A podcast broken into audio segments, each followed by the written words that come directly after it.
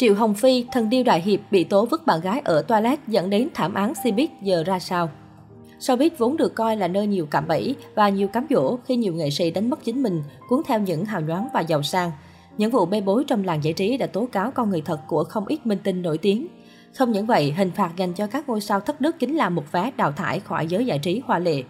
Vậy nhưng Cbiz có một trường hợp vô cùng đặc biệt và gây khó hiểu với rất nhiều người hâm mộ.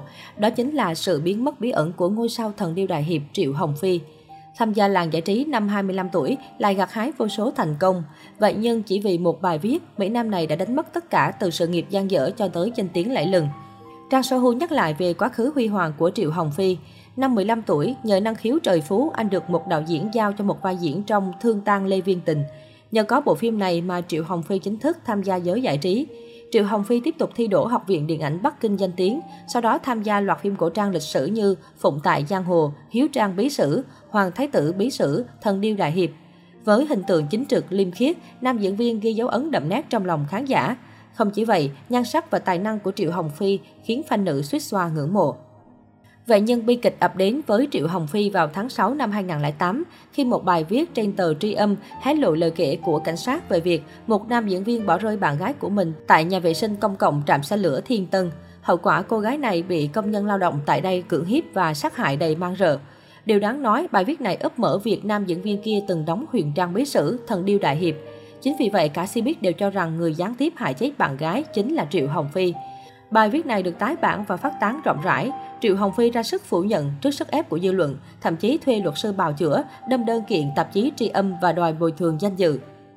Vậy nhưng, vì scandal quá sốc, bài viết được chia sẻ rộng rãi, không có bất cứ ai tin Triệu Hồng Phi. Tất cả đều mặc định anh chính là kẻ gián tiếp giết người, chụp mũ nam diễn viên là kẻ sát nhân.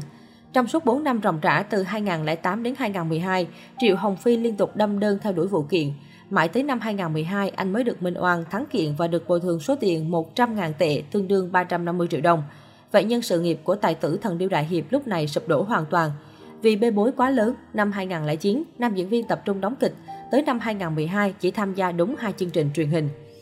Dù thắng kiện nhưng Triệu Hồng Phi bị dư luận phớt lờ và quay lưng, không ai nghe anh giải bày và thanh minh.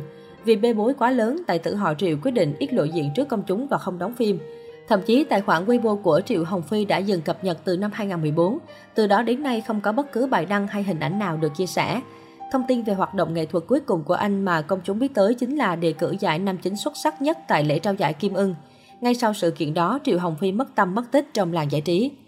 7 năm trôi qua, không có bất cứ thông tin nào mới về tài tử họ Triệu.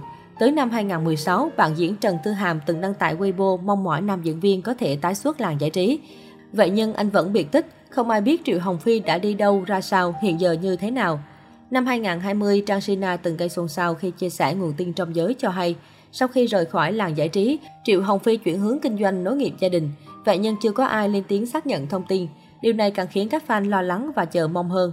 Có thể nói, sự biến mất của anh chính là một trong những điều bí ẩn nhất làng giải trí xứ Trung, để lại nhiều nuối tiếc trong lòng người hâm mộ.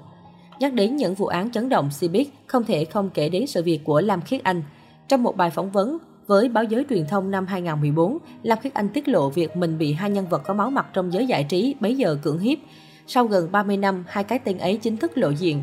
Một người là cố nghệ sĩ Đặng Quang Vinh, nam tài tử với tác phẩm nổi tiếng Mùa thu lá bay. Người còn lại là diễn viên đình đám của showbiz Hương Cảng, Tăng Chí Vĩ. Chấn động tâm lý quá lớn, những năm tháng cuối đời, Lam Khiết Anh như thân tàn ma dại, sống cuộc đời nửa điên nửa tỉnh. Ở tuổi xế chiều, Lam Khiết Anh cô độc một mình, bà sống nhờ trợ cấp xã hội, tình thương của bạn bè và người hâm mộ. Thậm chí còn có hình ảnh gây xôn xao khi Lam Khiết Anh nhặt thức ăn thừa người ta bỏ lại. Trớ trêu thay, bạn thân của Lam Khiết Anh, Lưu Gia Linh cũng chịu chung cảnh ngộ. Mọi chuyện bắt đầu từ năm 2002 khi những hình ảnh nhạy cảm của Lưu Gia Linh bất ngờ lan truyền khắp các trang web khiến cả châu Á rúng động. Theo đó, những tấm ảnh nhạy cảm này được chụp vào khoảng tháng 4 năm 1990. Trong lúc đi đánh mặt trượt cùng với bạn bè, người đẹp họ Lưu bị một nhóm người áo đen bắt cóc. Khi tới cơ quan công an, Lưu Gia Linh chỉ trình báo mình bị cướp mất một chiếc đồng hồ cùng số tiền khoảng 1.000 tệ, tương đương 3,5 triệu đồng. Vậy nhưng khi bức ảnh nóng được phát tán, nguồn tin trong giới cho rằng Lưu Gia Linh vì từ chối đóng phim cấp 3 nên đã bị xã hội đen trả thù. 28 năm sau vụ việc chấn động, trong bài phỏng vấn năm 2018, Lưu Gia Linh cho hay mình đã tha thứ cho những kẻ vô lương tâm năm xưa.